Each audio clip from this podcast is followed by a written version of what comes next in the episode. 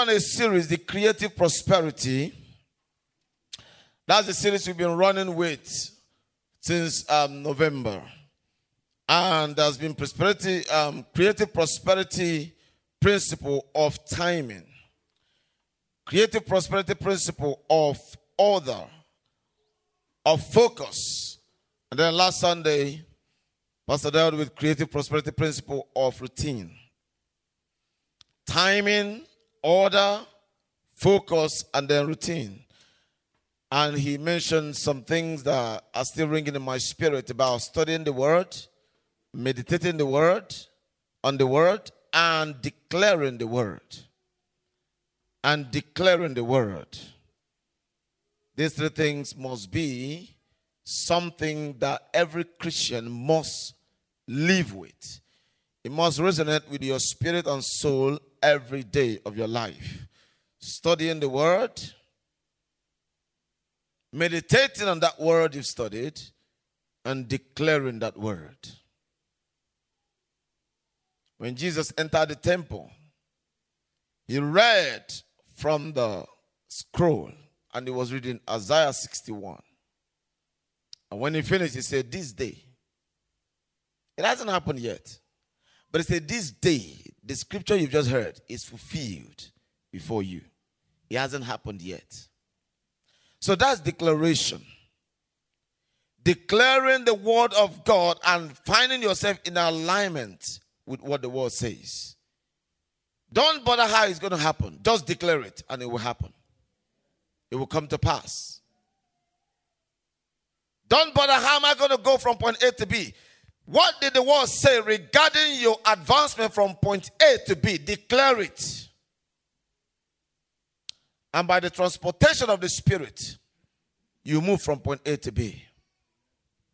Praise the Lord. You see, if you can explain how Philip disappeared to the street where he met the man going back to Ethiopia, then you can explain how God can move you from A to B. But if you cannot explain that, just declare the word, and the Spirit of God will pick that word up and execute it. That was the secret of David. That was the secret of David. The Bible says that when Goliath began to declare the word against David from his gods, First Samuel chapter 17, the Bible says, and David began to declare words against Goliath. So you come with me to, to me with spear and javelin and shield, but today he said, I come against you in the name of the Lord of hosts. And how the rest happened, I'm sure if you call David, he would not be able to account. Because he deployed the host of heaven. Today we're looking at the creative prosperity principle of giving to Caesar and God. The creative prosperity principle of giving to Caesar and God. And someone might say, ah, what topic is this? Praise the Lord. When Pastor told me, I looked at that topic, I also asked myself, what topic is this? Praise the Lord. But over the week, I kept ruminating. I search my spirit a lot. I search because I run partnership with the Holy Ghost. So I keep ruminating. I keep ruminating. You know, Pastor was sharing how a cow ruminates over what he eats. And that, that's what I apply in my spirit every time. I kept ruminating. I was trying to know exactly did the Lord, until early this morning, to be honest. That's when it started coming to me. What exactly the Lord wanted to, you know, share about this. Let's go into um, Luke chapter 20. The Bible said, the place we read in our Bible reading, if you're watching online or watching on, on, on or you're going to watch later on our Buzzsprout or any uh, online uh, media platform, uh, we read um, Luke chapter 20, um, 20, verse 20, verse 20 to 26. And we read um, Romans chapter 13, 1 to 7 as well. And if you're watching online, the Lord will bless you just like He's enriching everyone here with His blessing this morning in the name of Jesus. Verse 20 says, So they watched him. Can we come the keys, please? If you're beside a kid that's making noise, please. I've got a very limited time here to share this. The Bible says, So they watched him and sent spies who pretended to be righteous, that they might seize on his words, in order to deliver him to the power and the authority of the governor. Then they asked him, saying, Teacher, we know that you say and teach rightly, and you do not show personal favoritism, but teach the way of God in truth. Is it lawful for us to pay taxes to Caesar or not? But he perceived their craftiness. That's the first thing I want to bring to you this morning. You see, Jesus was a man as though he was not God. When he was here, and he was God as though he was not man. So Jesus operated like yourself and myself. That's what the Bible calls him Jesus of Nazareth, giving you a location of his birth. To tell you that he was human. And when they seek to destroy him in different ways, the Bible says he withdrew himself. That's humanity. In his capacity as a sovereign God, he can destroy all of them, but in his humanity, he will withdraw and retreat and go to another place because he was acting in most times as a human as a man. Praise the Lord. They came to him, they first of all eulogized him and tried to, you know, praise him and tried to catch him unaware. But is always hearing what is not said in what is said. It's as a Christian, you have to learn, you have to train your spirit to hear what is not said from what has been said. There are multiple things that is not said from what has been said. So you need a discerning spirit to be able to extrapolate or extract the content that is not verbally, you know, pronounced. Now they said to him, Master, is it then lawful to for us to pay taxes to Caesar or not? He perceived their craftiness and said to them, Why do you test me? Show me a denarius. Whose image and inscription does he have? The answer Caesar's. He said, Render therefore then to Caesar the things that are Caesar's, and to God the things that are God's. And the Bible says they could not catch him in his words in the presence of the people, and they marveled at his answer and kept silent. And another translation, another um, rendition in, in, in Mark and, and in Matthew uh, says he, they walked away.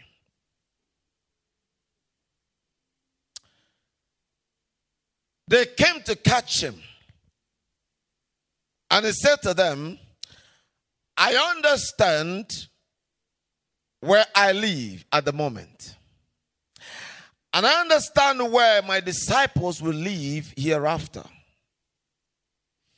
I understand there are two words here that demands responsibility. I understand there are two words here that's constantly asking for obligations, constantly demanding um, things to be done, and having expectation that these things have to be lived up to. I understand. So Jesus said, Inasmuch as I am from heaven, there is some terms and conditions that has been defined within this region and I have to obey, I have to subscribe, I have to submit to it. You see, in our day and age, of course, you know that before they pay you your wages, tax taxes are already taken. In fact, not just tax alone, NI. National insurance, they deduct it as well. If you are on pension scheme, that one also goes. So there's a lot of deductions. Praise the Lord. But you see, this thing here is deeper than what they came to ask Jesus. Remember, the Bible says they they joined the Herodians. Okay, if you read Matthew 20, uh, Matthew, is it Matthew 22 now or Mark 12? If you read the Bible, said they joined themselves with the Herodians. The Pharisees joined themselves with the Herodians. Now, the Pharisees and the Herodians are arch enemies. They don't unite, they don't agree. But for the purposes of stopping the sovereign will of God, they united. And the Herodians and the Pharisees always seek to destroy Jesus. Let's look at Mark chapter 2. Mark chapter number 2. The Bible says, Mark 2.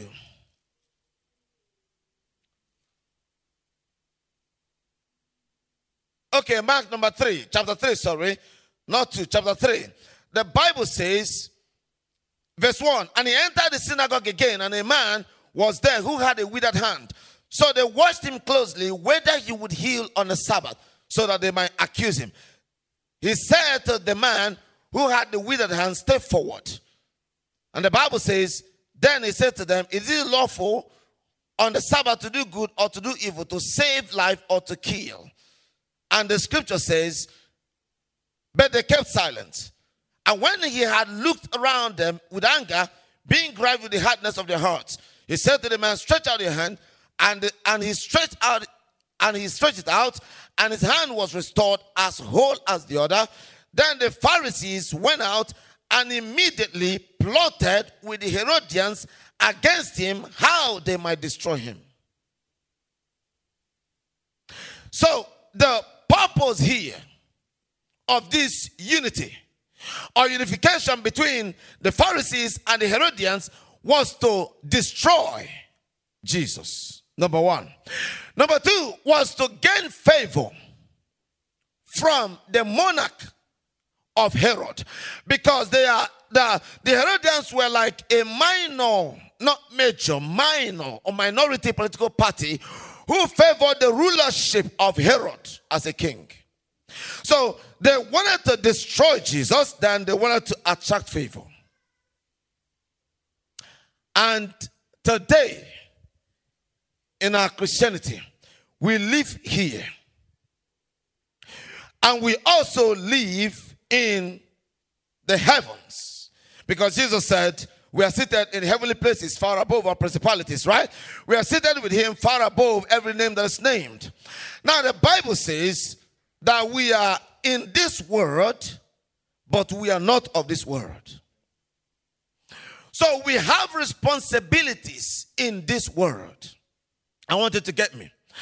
We have a responsibility in this world, in as much as the responsibilities we also have in the kingdom.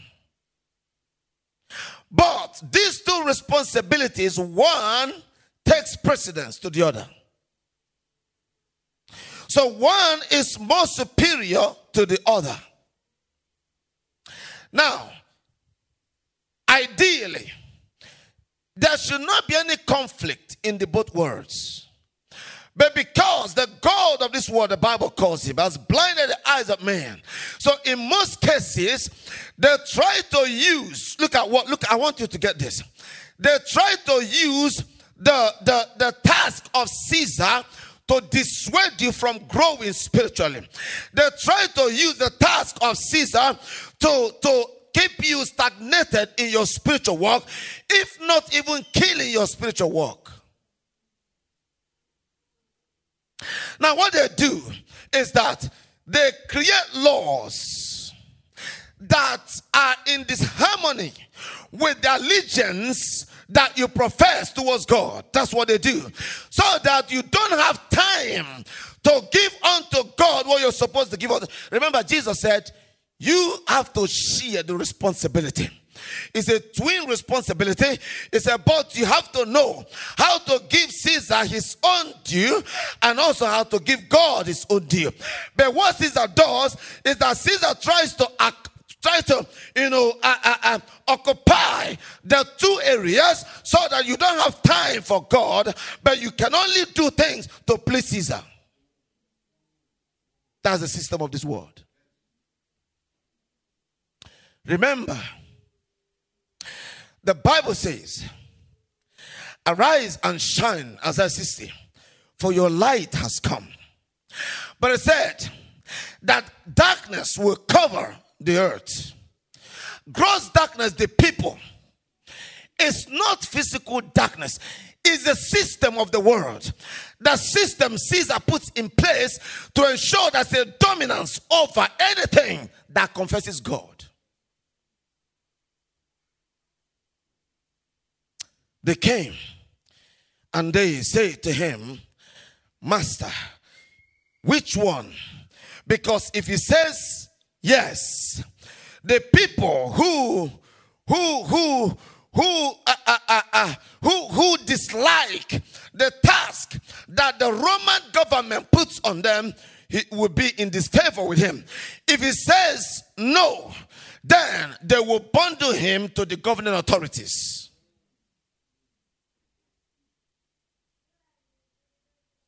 So he said, Okay, bring what you are in possession of. They were in possession of a currency, signifying their subservience or their subordination to the ruling authority in the land. And Jesus said, Okay, then give what you are supposed to give to Caesar and then what you're supposed to give to God. Let me tell you what Caesar does. What Caesar does is to is to align with the purposes of the dark world. They align with the purposes of Satan to obliterate the advancement of the kingdom priests and kings. That's what they do. They make laws that would demote Christians from just like Pastor Lara stood here and, and, was saying that even the Christians of the indigenous Christians have no boldness to even confess. Why? Because Caesar has put laws in place that makes it difficult for them to even be bold because they feel if I am bold to confess this, it might deny me my opportunity in the workplace. Caesar. It might deny me my opportunity in the workplace. I want to tell you because we're going to pray this morning. Let, let's see. In Genesis chapter 42, the Bible says about Jacob. Sorry, that scripture is not, I, I didn't give it. Now, the Bible says about Jacob. Jacob was a man of God, Jacob was a prophet. Jacob walked in the covenant of his father Abraham. But the Bible says, ah, yeah, it was the system of Caesar that made him to send his sons to Egypt. The Bible says, and Jacob heard there was corn in Egypt. Because by the system of Caesar, there was famine all over the world. And then he heard that there was corn in bondage, that there was money or there was provision in a place of chain. And he didn't, he didn't care because his hunger that's why when the Holy Ghost is calling you to pray, you remember bills, you remember that, you remember that. That is Caesar and the system. You you you relegate whatever the Holy Ghost is saying because you are pursuing to please the demands and responsibilities and obligations of Caesar. We've got to know how to balance these things. There has to be a balance. There has to be a balance. So we can know how to generate what Caesar is looking for through the divine process. You see, that's why Jesus said, Seek ye first the kingdom of God and his righteousness.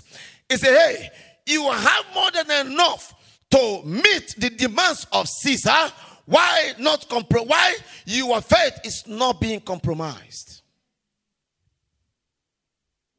But you see, the system of this world has changed the system. The system then now says, seek ye first, other things first, and meet kingdom um, Caesar's demands, then let the kingdom come last. And in as much as the priority is not correct, God's hand will be withdrawn. in as much as the priority, the sequence of preference is not in order, God will withdraw his hands.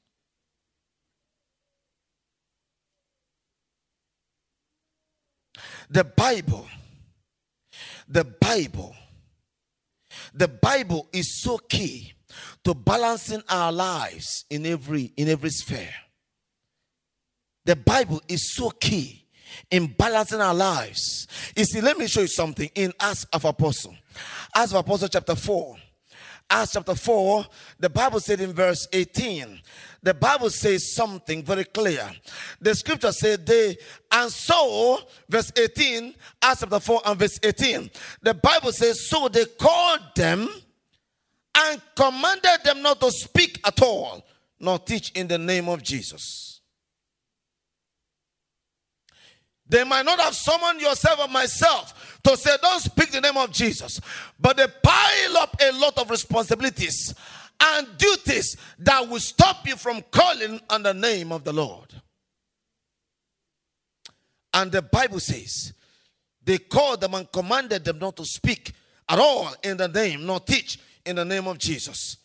But Peter and John answered and said to them, Whether it is right in the sight of God to listen to you more than to God, you judge.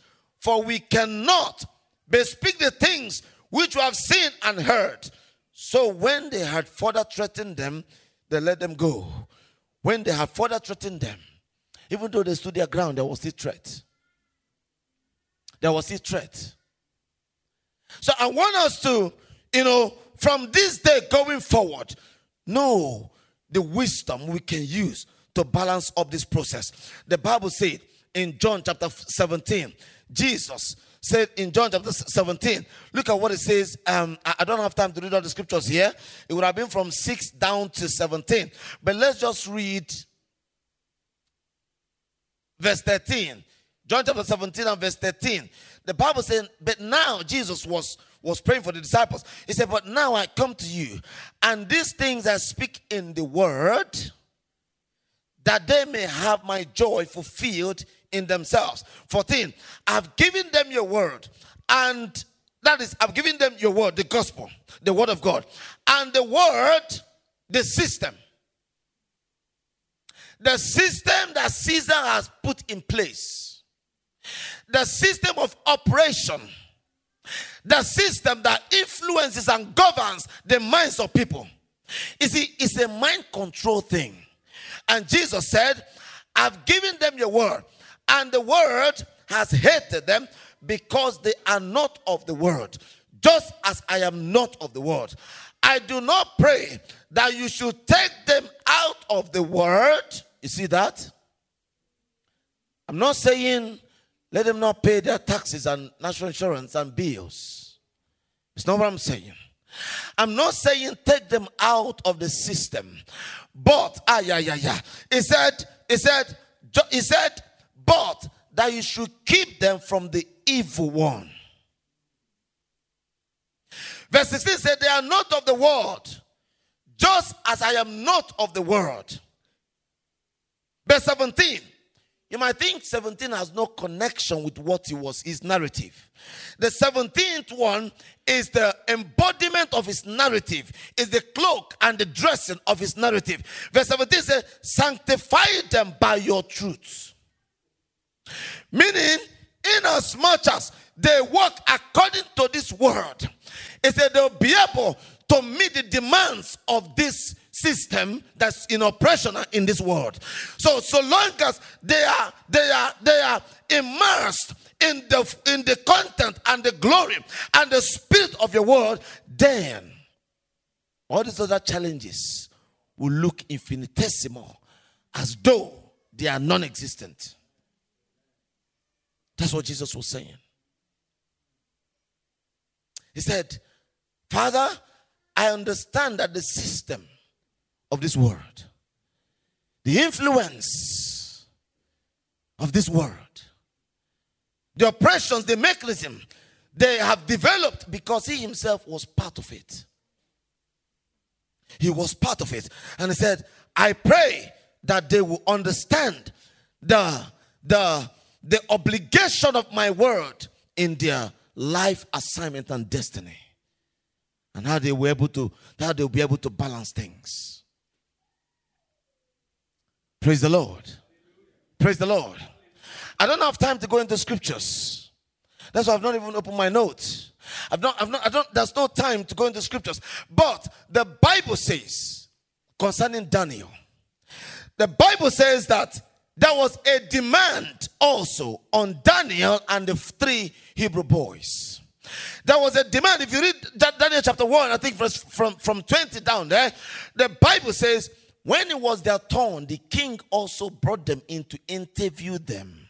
So there was a demand on the skills and capabilities that are required to work within the, the, the, the monarchy or the, or, the, or, the, or the palace of the king or to do anything in the nation of Persia. But the Bible says, in Babylon rather, the Bible says, when they were interviewed, the Bible says they were found 10 times better. Though initially they rejected the king's meat. They rejected the callings of Caesar. They rejected the provisions of Caesar. Yet they were found 10 times better than all the brethren. And the Bible says that Daniel continued to walk in that particular capacity until the reign of the next king Darius. And that is about 60 years. 60 years. Now, again, if you look at Esther, Esther, if you look at chapter 5 and chapter 7 of Esther, even chapter 6, is an interesting book to read. The Bible says when Haman, the second in command, placed an order by his power, he voted to veto the elimination and extermination, extinction of the Israel, of the Jews in their province. But the Bible says the Bible says they didn't start going around looking for whom they will look that, that will help them, looking for the provisions of Caesar. You know, I heard a story that's so troubling in my spirit even till tomorrow.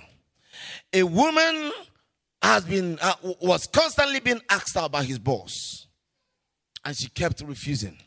But a day came, her daughter was at the point of death and they needed to make some certain deposit. It's not in this country. They needed to make a certain deposit for the treatment to commence. And the God, they've given a particular, you know, number of time that if this payment is not made and we commence treatment, you're going to lose your girl. She told the husband.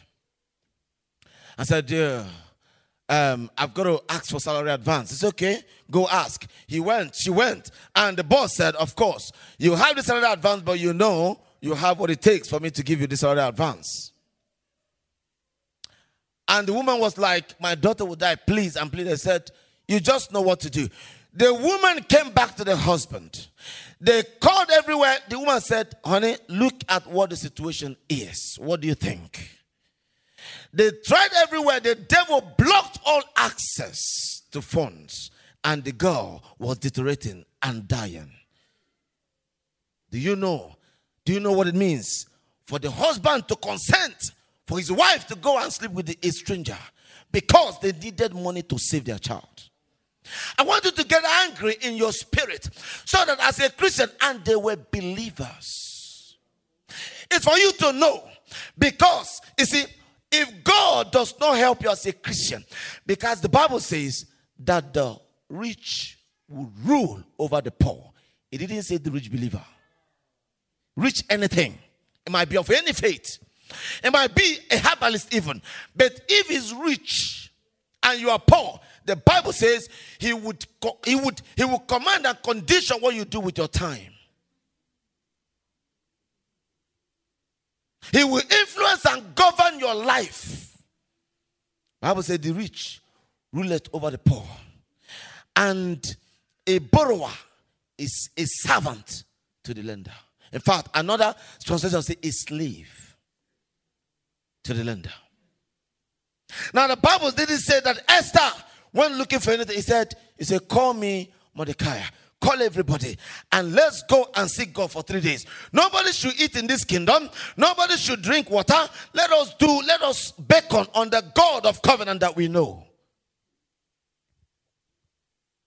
The Bible declared, the Bible declared that because she knew how to use the kingdom to get to meet the demands of Caesar, what happened?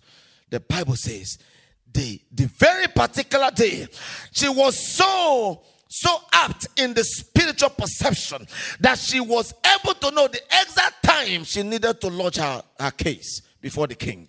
And that was what exterminated the archenemy who wanted to take them out of the kingdom. Nehemiah. If you read Nehemiah chapter 1, the Bible says he was a cupbearer. So he had responsibilities to protect the king from being poisoned. He had responsibility to advise the king in certain matters. The Bible says when the brethren came back from Judah, he asked, How is our place? How is Jerusalem? He said, Everything is laid waste. Everything is burnt on fire, destroyed. And he was sorrowful. And the Bible says, What did Nehemiah do? He went and began to pray and fast because he knows I need, though I need Caesar to support in this thing, but I have to control what Caesar will do in this thing through another divine means. Nehemiah began to pray. And the scripture says he waited until the time of wine. And king saw him sad. He said, Do you know what it means for king to see you sad? As a cupbearer, the penalty is death. Read your Bible. In the kingdom of Persian, the penalty of seeing a cupbearer sad is death. But the Bible says he presented the wine, and king said, I've never seen you sad before. And he said he was afraid, but he remembered he has done his prayers already. And the scripture says, and the king said, um, uh, What is the matter? And he presented his request. And, uh, and, and the king said, Okay. The king now asked the question, When are you going and how long are you staying? Uh, Nehemiah knew that the God of his fathers he has spoken to, the one that he has given time to first before any other person. He said he's in action right now. And he began to present other requests. He said, I also need letters because he's been away for a long time. He also need immigration letters to be able to cross these borders. And I also need this letter for this man to give me timber to do this. You know why? Because his priority is first the kingdom. It's still the same principle that Jesus taught.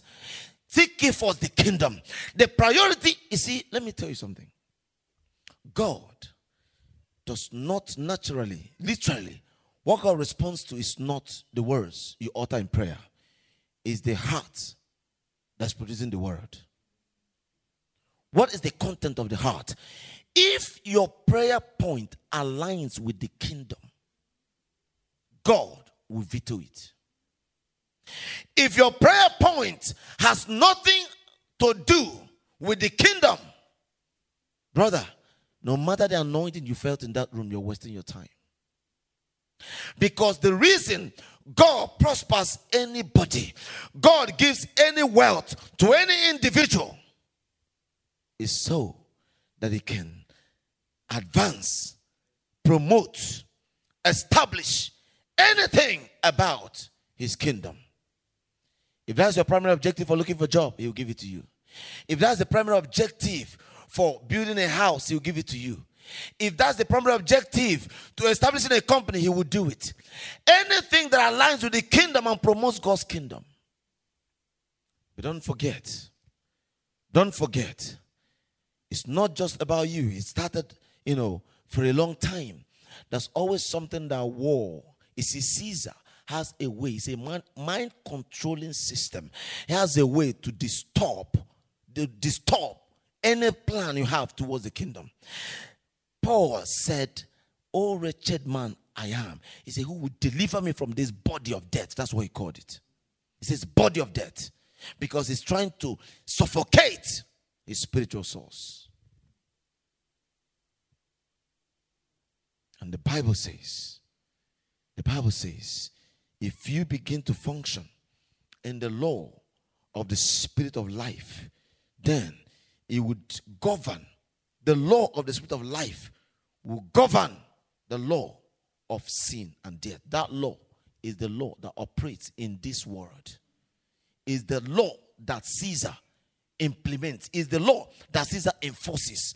The law of spirit of sin and death. If you read uh, Romans chapter 8, verse 1, it said, There is therefore now no condemnation to anyone who is in Christ Jesus, who walk not after the flesh, but after the spirit. He said, For the law, verse 2, say, For the law of the spirit of life. For the law of the spirit. See, that law there is a system of oppression. It's a system of oppression system that that that the holy ghost uses to destroy the influence of caesar and carnality over our lives that's why i say for the law of the spirit of life has made us free. Complete acquittance made free there is is the word uh, uh, uh, uh I, saw i saw that hebrew. It's, it's called eleuthero it's e-l-e-u-t-h-e-r-o-o